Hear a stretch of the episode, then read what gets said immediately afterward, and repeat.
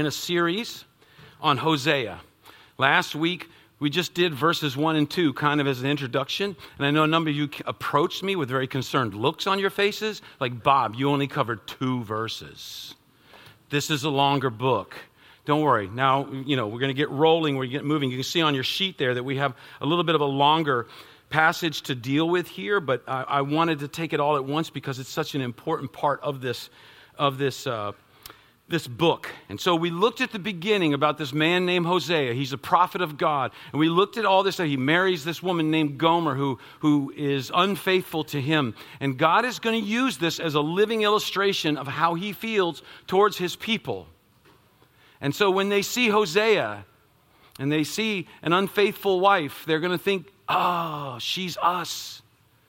Hosea is like God, and God is going to, I mean, it's, it's an interesting thing. God is going to, in a sense, vent. He's going to tell us how he feels about sin, about unfaithfulness, about how we treat him. He's going to lay it out, and it's very, it's, it's, it's brutal at times. And even in this passage, this is, this is difficult to, be, to see and read through and try to understand, but as always in Scripture, there's going to be this beauty that comes out of it.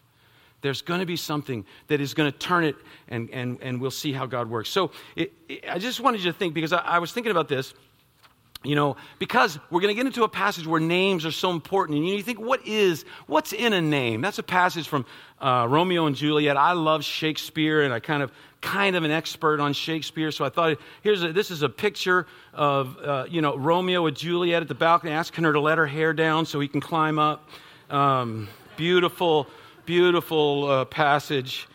I, yeah, I don't know. I don't know why I do that. All right, so let's just get off of that. But it says in Romeo and Juliet, we have the one passage that is, is, that is a very profound passage. What is in a name? And then that which we call a rose, by uh, any other name would smell as sweet. In other words, a rose is going to smell sweet, whether we call it a rose or a dandelion. Doesn't matter. So, what's in a name? Because now we have two people, if you know in that story, two people who are forbidden, forbidden to, to, to communicate, much less fall in love with each other. And, and, and Juliet says, you know, basically, she says, You're from this family, Montague, I, and I have nothing to do with this family, but you I love. So, what's in a name? What's in a name, right? But there's a flip side to this. The, I, the, thing I think about is because a bad name, like in Romeo, a bad name doesn't change a beautiful character. But the flip side is this a good name does not change a bad character. You can dress it up, but it's still what it is. So here we see the nation of Israel. They have a good name the people of God. That's their name. That's what God gave them. But they are sinful and they are wicked and they're going their own way. And so in today's passage, we're going to see God take off on these names. We're going to see names that symbolize what is going on in the people of Israel and what is going on in the heart of God. So, what does a name mean for Israel? What does a name mean for us today? The Bible is full of names that are assigned to us as children of God. That's one of them assigned to us as followers of Jesus Christ. And so we saw Hosea was called to marry. Now, I believe he loves her. This woman, Gomer, and again, well, let me reiterate this. People can go crazy with this on male, female. No, it can happen both ways, so don't read into it more than is there. Hosea is called to marry this woman. He loves her. It's not just symbolic, he's not just acting this out to be a part of God's play. He loves her. It's real. And his heart is broken. I did a wedding yesterday. That's a weird segue coming from a broken heart. Not so good at that stuff. I did a wedding yesterday. It was a beautiful wedding. It just was great. But the, uh, the bride and the groom wrote their own vows, which sometimes at weddings they do, and, and, and uh, it, can be very, it can be great. Sometimes it can be brutal, right? If someone loses control and they're just crying all over the place and you're just waiting till they finally subside and they can go on with it. And if you did that, I'm sorry, I'm not, I, I, shouldn't, I shouldn't even be saying this.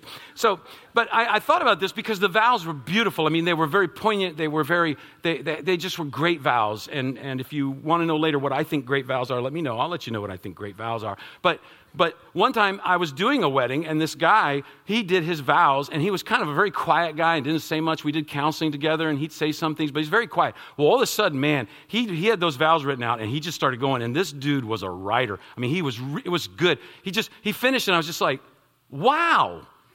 Oh, yeah, we're at a wedding, right? But I just couldn't, it was like, wow, that was awesome. You're up, you know, and she's like, ah. But, but you know, you think about this vows are serious. I love you. I promise to forsake all others. I'll be with you through the best and worst of times. These are serious things. And yesterday, you know, in this wedding, serious things. And with Hosea, he took these vows and he meant it. I love you. I love you. And there, and there seems to have been an early period of faithfulness in the marriage, kind of like it was with Israel with God. And then the unfaithfulness came just like what happened with Israel. And she kept, and we'll get onto this in the book, she kept leaving him and forsaking. And the children of Israel kept leaving God and forsaking God. And they rationalized it and they justified it. And so God, his anger is building because he hates sin. He hates what sin does to people and human beings and nations. And we, we see in a book that is similar time, in, in, the book of Malachi, where God just lays this out because this is what they're doing. They rationalize, they justify their failure. God says, as a son, and I'm just going to read you a few quick passages from Malachi, just listen. A son honors his father. He says, I'm a father. Where's the honor that's due to me? Where's the respect that's due to me? And they said, Where have we not honored you? And he said, Your priests show contempt for my name. How have the priests showed contempt? And they're just giving these. And he says, You're offering defiled food at my altar. I told you how the offerings were supposed to go, and you're not doing it right. I'd rather you didn't do it than do it wrong. He says, You have wearied the Lord with your words. How have we wearied the Lord? And he told them, He says, This is because this is what you say. You say, All who do all who do evil are okay in the eyes of the Lord, and he's pleased with them. Or you say, it's okay. Where's God anyway? You just say, He's not going to do anything. Then later, God says, Will a mere mortal rob God? Yet you rob me. And you ask, How are we robbing you? You have spoken arrogantly, arrogantly against me, says the Lord. And they say, How have we spoken? You see what's happening? They're rationalizing, they're trying to justify, they're twisting things. They twist God's word to justify their sin, they make it look like they're innocent. And God's some sort of a taskmaster that, that, that is being unreasonable. And so when the people of Israel, as this becomes illustrated in real life, as they heard about the scandal of Gomer, it pointed to them, it pointed to their heart. At this time, they were in this time of prosperity. We talked a little bit about the geopolitical stuff that was going on at the time. And the, the, the big power of the world, Israel, uh, Assyria, had been looking that way, but got caught up in other wars. So Assyria was distracted for like 60 or 70 years. It was a long distraction, right? So they were distracted. So, so Israel and Judah had this time of prosperity. They had, they had, the rains were good, you know, the weather was right, the crops grew, they were making money. International trade up and down the main trade road came right down along the coast there. They, they were doing well. So it's a time of peace, time of prosperity. All their tweets ended in hashtag blessed, right? That's what was going on then. Just bought a new mansion, hashtag blessed. Right? But at the same time, they're pursuing other gods. They're pursuing other loves. At the same time, they're ignoring. God holds them again. You're ignoring the poor. There are people who are coming to you who are desperate, and you're throwing them away. He says, You're, You are disobeying my commands to you. You're being unjust. You're cheating God, and you're cheating other people. So they abandon God in their hearts and in their actions, just like Gomer did to Hosea. So God pronounces judgment. And the names of these kids that we're going to see all express this broken relationship. So I want you to see the first thing we're going to look at is this idea that this relationship has gone wrong. It's been spoiled, it's gone sour, it's, it's going in the wrong direction. Verse 3 So he married Gomer, daughter of Diblaim and she conceived and bore him a son. Now, if your daughter's name is Gomer and your name is Diblaim, there's a, I just, it's just, uh, yay. Just not good right from the get go, right? Then the Lord said to Hosea, Call him Jezreel, because I will soon punish the house of Jehu for the massacre at Jezreel, and I will put an end to the kingdom of Israel. In that day I will break Israel's bow in the valley of Jezreel. So, remember, talked about this. There's two nations, really. The upper 10 tribes were the nation of Israel. The southern two tribes is, is called the nation of Judah. And so the upper 10 tribes, now he's addressing them. And what happened? What is he talking about here? Because here's the thing names are hard when you're having kids, I have five kids. Oh, names were hard. And part of the problem, at least for me, part of the problem was I couldn't figure out what to name our kids. But my wife would come up with ideas, and I had lots of good reasons why her ideas were no good. But I just couldn't replace them with good. I would just say, Bev, think about that name. Think about the playground.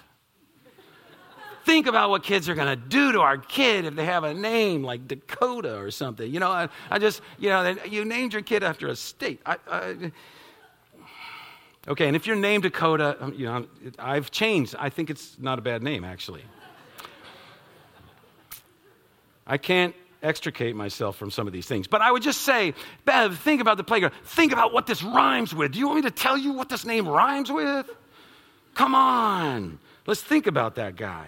No, not that name. That sounds like one of your former boyfriends, the big ugly one. Oh, they were all ugly, as, as I remember, but, um, um, you know, just, uh, uh, and, and, and what happens, you know, people name their kids things that, they're, that are cool and cute. That's what they want. And so to have God say to Hosea, I'm going to tell you what to name your kid, I mean, my initial reaction would be like, yeah, sweet. This takes a lot of pressure off me but not here. You're not here because the first name is, is Jezreel, but it's not necessarily a ne- that's not necessarily a negative name. It really just means God sows. You know, but but it can be positive, God sows and there's blessing, or it can be negative, God sows destruction, but it's not in itself. But what happens here is it's connected to someone. It's connected to Jehu. All right? It's connected to a man named Jehu. He was a king and he, his lineage is now there ruling Israel, the northern 10 tribes. Now, Jehu, there's a great line in 2 Kings. Jehu is uh, coming to attack, and they're looking at him, and they said, Who's that in the distance? It looks like it's a chariot. And one guy goes, It must be Jehu because he drives furiously. I like that. That's my life verse. It also led to a weird indie post hardcore band in 1990 called Drive Like Jehu. And you can get their album online if you want. Has nothing to do with the biblical Jehu. But, so why Jehu? Why is, he, why is God, God is upset with Jehu?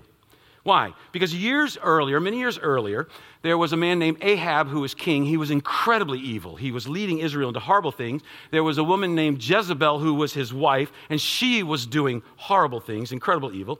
And so God sent Jehu to depose them, kill them, right? So God said, Jehu, you are going to be my man to take them off the throne, and you will assume the throne. Go to Jezreel and do that. So he drove furiously to Jezreel. But here's the thing Jehu went way farther than God commanded. He was vindictive. He was killing his own personal enemies at the same time. He was finding the people that he had a beef with, and he was killing them at the same time, saying, I'm doing this because God charged me to do this. In the name of the Lord, I'm killing these people. It happened that the king of Judah was just visiting Ahab at the time, and Jehu killed him also. And then some people that were friends of Ahab or people who know, knew him, for, he killed. He was purging all his political enemies. And God said, No, that's beyond what is right. And whereas he did it in the name of God, God said, I told you just to do this. You did this and it was a massacre so that Jezreel became a name that was associated with the massacre that Jehu committed against his enemies. And so, what's happening here? He says In verse 4, then the Lord said to Hosea, Call him Jezreel, because I will soon punish the house of Jehu for the massacre at Jezreel, and I will put an end to the kingdom of Israel. In that day I will break Israel's bow in the valley of Jezreel. So, what is he saying there? Break your bow. He's saying this they are trusting in military and political alliances to protect them, to get what they want done, done. And he's saying the very thing you are trusting, the bow, the strength of the bow, will be broken. Your prosperity and your strength give you an illusion of security. True security only comes from God. That is true for us too. Nationally, as American citizens, we have to understand we have a higher calling. We are citizens of the kingdom of God.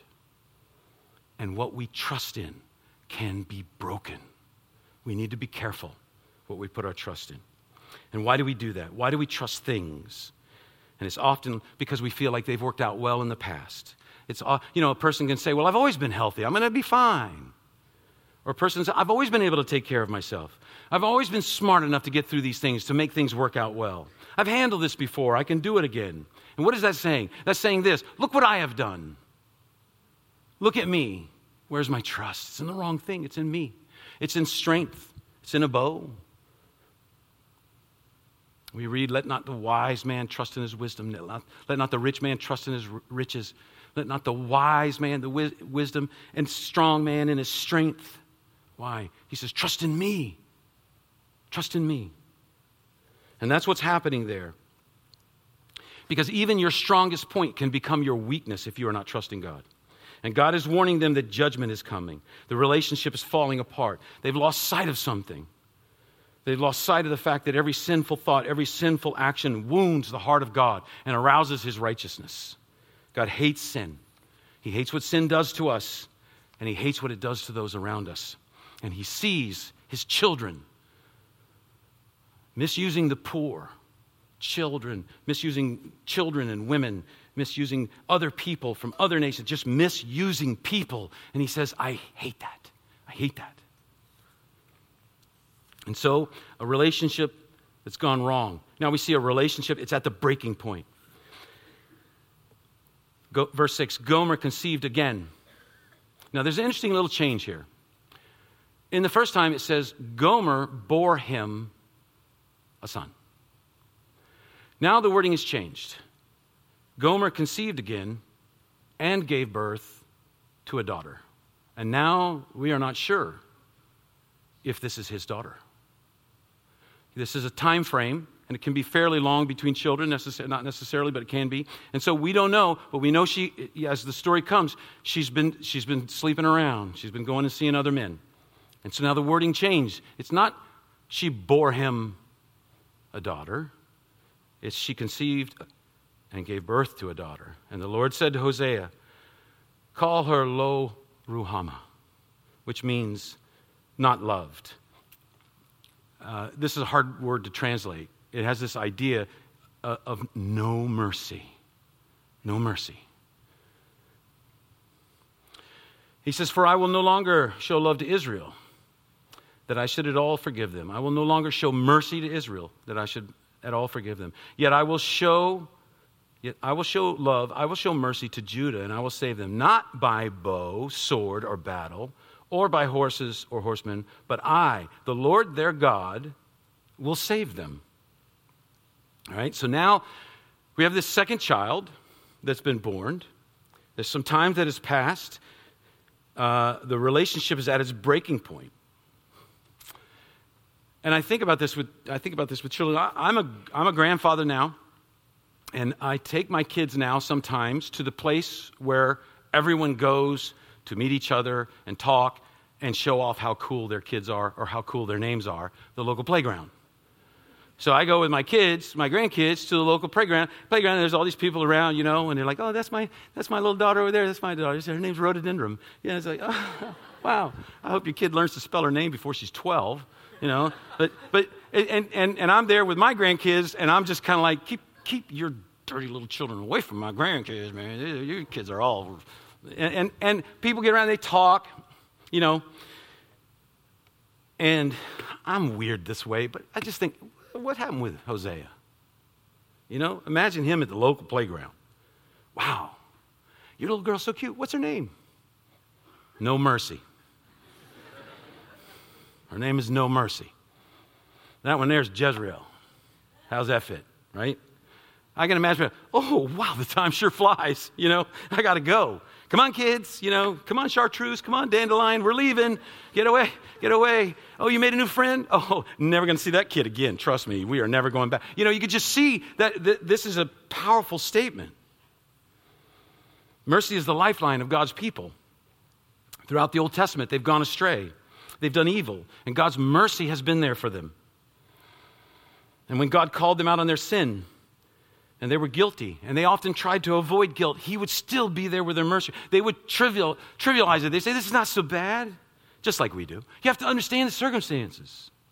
Or they'd start redefining sin. They would go all out, like in the book of Malachi, like we just read, of trying to redefine sin so it doesn't seem so bad.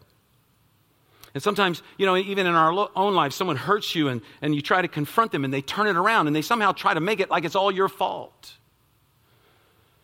Does that happen to anybody? I, I know it happens. I know it because I do that. I, I, I'm terrible at that. And when, and when, that happens, what is it? It's, it's, so much worse. It adds to the heartbreak. It's like, man, you have hurt me so deeply, and now you're trying to tell me it's my fault that you've hurt me so deeply. That's a classic maneuver in, in dysfunctional marriages. And God is heartbroken. He's heartbroken. We, he, he's trying to express this to us. You know, if somebody said, oh, this just breaks God's heart, you know, we're kind of like, oh, yeah, that's, that's bad, huh? But see, now, if we start seeing it in a visual, like they did then, a visual, a tangible way, they see Hosea go by with his two little kids, and they're thinking, well, where's his wife? Well, I know where his wife is. She's at that house. And I don't think that one's his. You know how people can talk and they see it. And God says, Oh, oh, does that bother you? They're, oh, it's terrible. Terrible what terrible what she's doing to him. And God is like, You do that to me, but worse. You do that to me, but it's worse. He's making it very t- so we can feel it. And God is heartbroken. And God is saying to the northern kingdom, It's, all, it's too much. I can't go any further. It's like in, in, in, Romans 2, where God says they push, they push, push, and God finally says He gave them over. He said, Fine, have it. It's going to destroy you. And the kingdom of Israel, the northern tribes, they pushed and they, they, they sinned and they kept taking advantage and taking advantage. And God is finally saying, Okay, you can have it.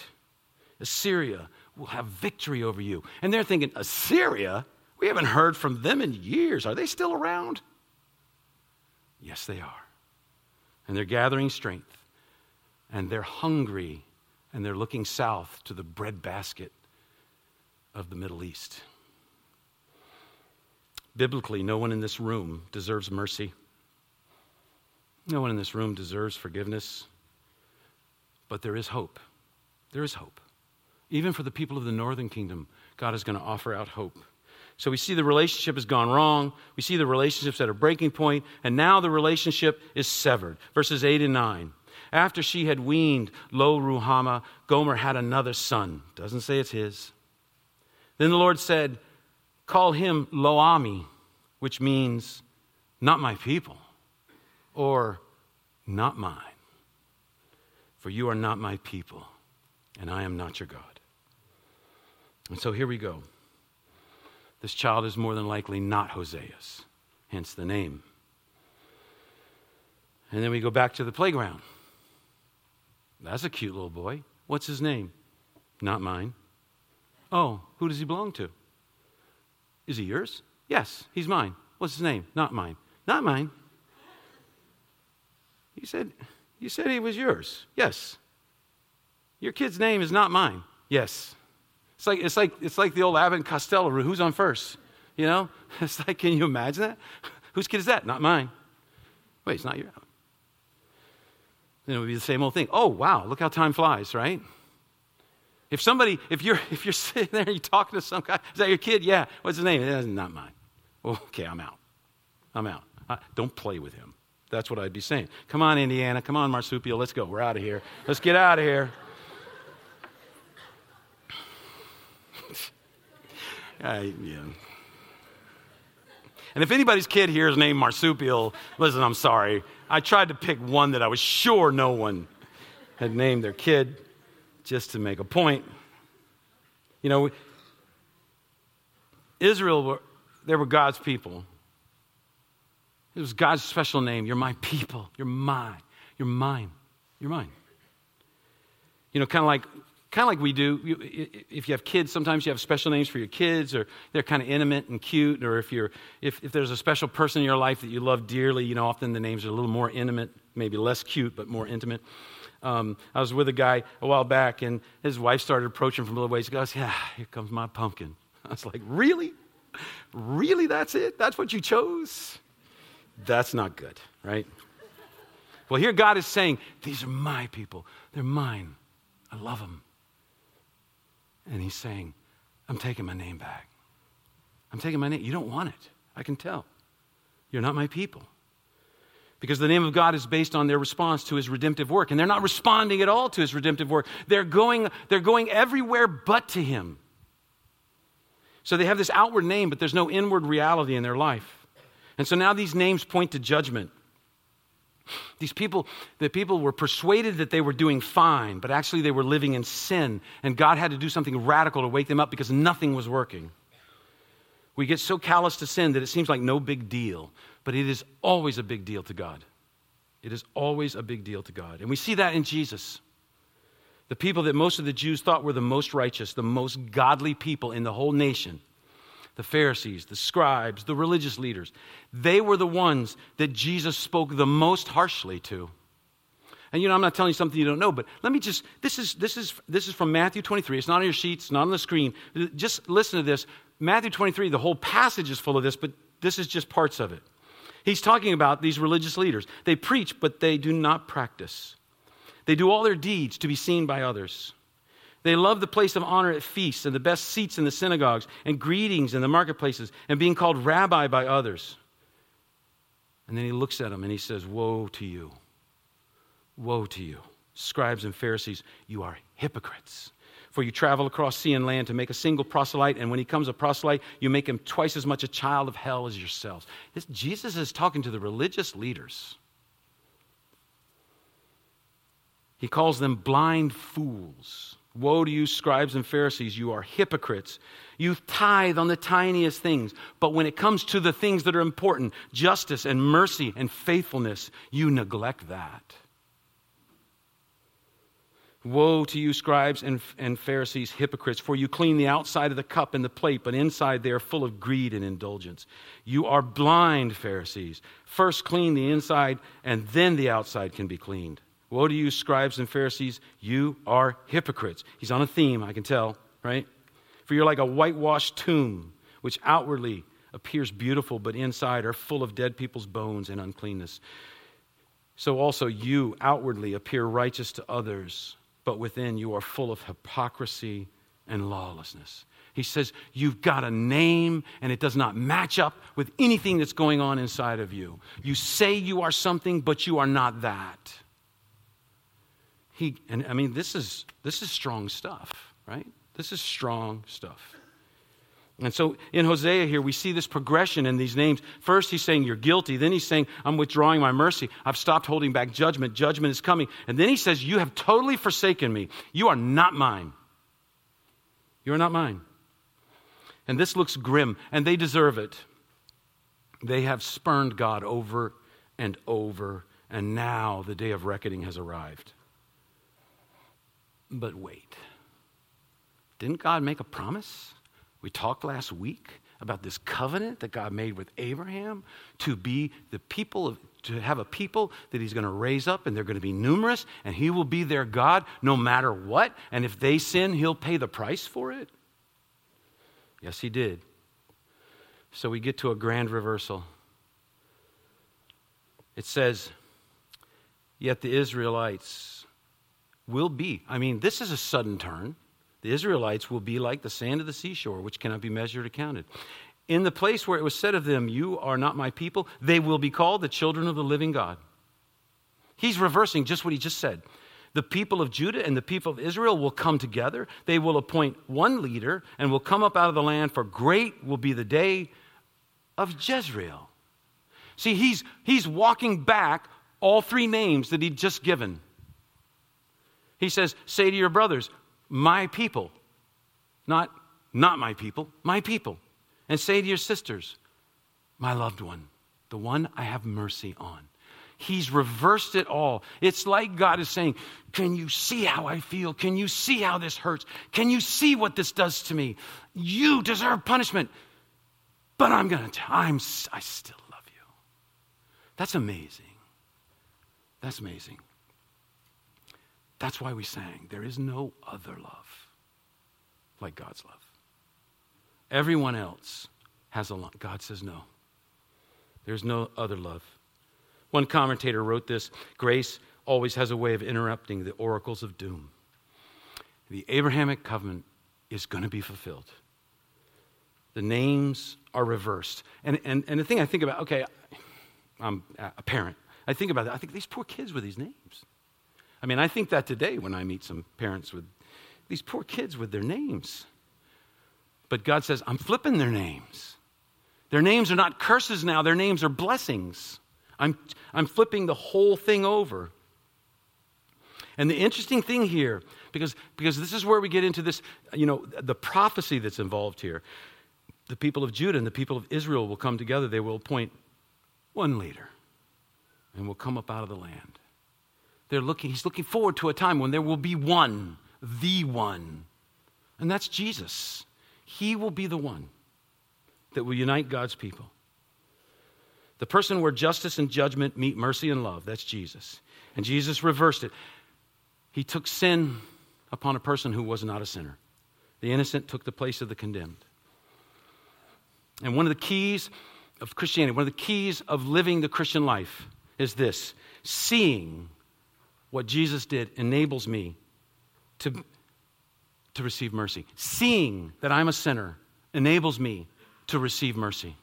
And the more clear my picture is of my sin, the more amazing is the mercy and grace that I have received from God.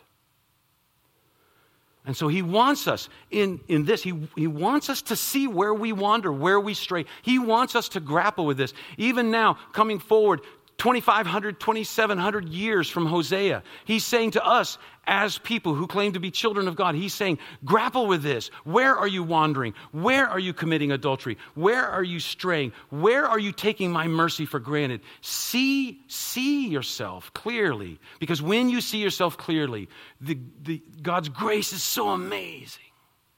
His mercy is so incredible. And the problem, we talk about that we are talking about the Pharisees in John chapter 9. One of the things that Jesus says to the Pharisees, he says, You say you see, but actually you're blind. If you will admit you're blind, you will begin to see. Because he was saying, the Pharisees are saying this look, we're good. We're good. We got it together. We don't need what you're offering, Jesus. They were blind to their need. Why? Because they had deceived themselves in Luke 18 when Jesus talks about the Pharisee and the tax collector coming together to pray. What happens? Neither one of them deserves mercy. But the Pharisee was resting on what he did. He was saying, God, I just thank you that I tithe and I do this and I do this and I'm not like him and I'm not like her and I don't have kids like that, you know, and I don't have this and I have done really well and I really am trying to honor you and bless you. What was he doing? He was relying on what he did to be in with God. And the tax collector walks up, and what does he say? He says, God, I'm a sinner, and I don't deserve anything, and so I'm asking for your mercy right now. I'm asking for your mercy. He saw. He saw. He saw himself. He admitted he was guilty. He threw himself at the mercy of the court. And Jesus, Jesus said, Who walks out justified? The tax collector. That is so hard for them to, to swallow and to understand. And Jesus makes sure we understand all this. He talks about this in so many ways. He tells us that not just the doing, but the thinking of it is sin also. We're all guilty. We're all tax collectors. We're all Gomer. But through this incredible reversal, the names have changed. And throughout the New Testament, we're given new names. We read this earlier. I want to just go over it real quick, real, real fast here. 1 Peter 2 9 and 10, but you're a chosen people, a royal priesthood, a holy nation, God's special possession, that you may declare the praises of him who called you out of the darkness into his wonderful light. Once you were not a people. See, he's quoting Hosea. Once you were not a people, but now you are the people of God. Once you had not received mercy, but now you have received mercy. He's connecting that passage. And he's saying, God's given us these names names of mercy, names of grace. He says, We're called. We're called the chosen ones. We're called his people. We're called royal. We're called priests. He says we are holy. That word actually is just the word, uh, uh, the word for saint, a holy one. It's the word, he says we're saints. He's declared that for us to be true. We're part of a new nation, a new kingdom. We have a new authority in our lives. And then I love this one. He says, You are God's special possession. Okay, this, that's a really interesting word. In the Greek language, it's very hard to translate because the, the, the, the tense of it emphasizes something. It emphasizes, it's, it's called, uh, they call it the circumstance of securing. In other words, it emphasized how focused and how hard God worked to make me his possession. He says, You are his special possession, and that word emphasizes what it costs God to possess me because it cost his son. And you know, we can think, oh, it's God, you know, and he's this, and Jesus came and died. And, and we can totally neglect the heartbreak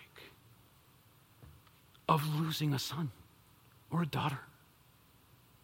We can totally walk over that and not think that because he's God, somehow God didn't experience that. But the whole book of Hosea is God saying, Look, I'm experiencing this crap. This is killing me. And this word, special possession, emphasizes how much it cost God to possess me, to purchase my salvation. And so he says, You're his special possession. You, you personally, you're incredibly special to God. So, this is who you are. This is who you are. This is not how you necessarily feel all the time. This is not necessarily what people tell you you are, but God says, This is what you are to me. Tell me someone who's more important than me. You are His chosen ones. You are a royal priesthood. You are a holy nation. You are God's personal special possession. He went to great lengths to get you. And it cost him his son. And so we see in Hosea that God is heartbroken. We see that he's angry. We see that he hates sin. But then his mercy and his grace and his love just come shining through. In the midst of that, he's overwhelmed by his love. And he says, You know what? You are my people. You know what? You will be shown mercy. You know what? I love you. He lovingly calls them back. Just as he lovingly calls us when we go astray to come back. Just as he's lovingly calling you. If, you, if you're, you're sitting here and you go, I don't even, haven't even this, I don't even know what this guy's talking about. He's calling you. He's calling you to become his child, to become his daughter, to become his son. Why? Because he went to great lengths to give you this opportunity. It cost him his son to do this. That's how much He loves you. And so He's lovingly calling us because when we do that, we become His righteous ones, sons and daughters of the King. Let's pray. Father, we thank you for your word. God, in all these things, help us to wrestle and grapple with areas where we may be struggling, things that we may trivialize or downplay, things that we know hurt you and upset you and, and, and even make you angry. Father, help us to see things the way you see things, and help us to see people the way you see people. Help us, even in things like this homeless ministry, to see these men and women in incredibly difficult circumstances and know they were created in your image. And you desperately want to be there for them and walk with them in these difficult times. Help us to be a part of that message to them as we serve. And Father, wherever we go, work or school or home, places where uh, we just hang out with people. Help us to see people the way you see people and to love them the way you love them. In Jesus' name, amen. We're going to take an offering. This is what our regular tenders and our members do as a part of their worship. If you are a guest here, please do not feel compelled or pressured.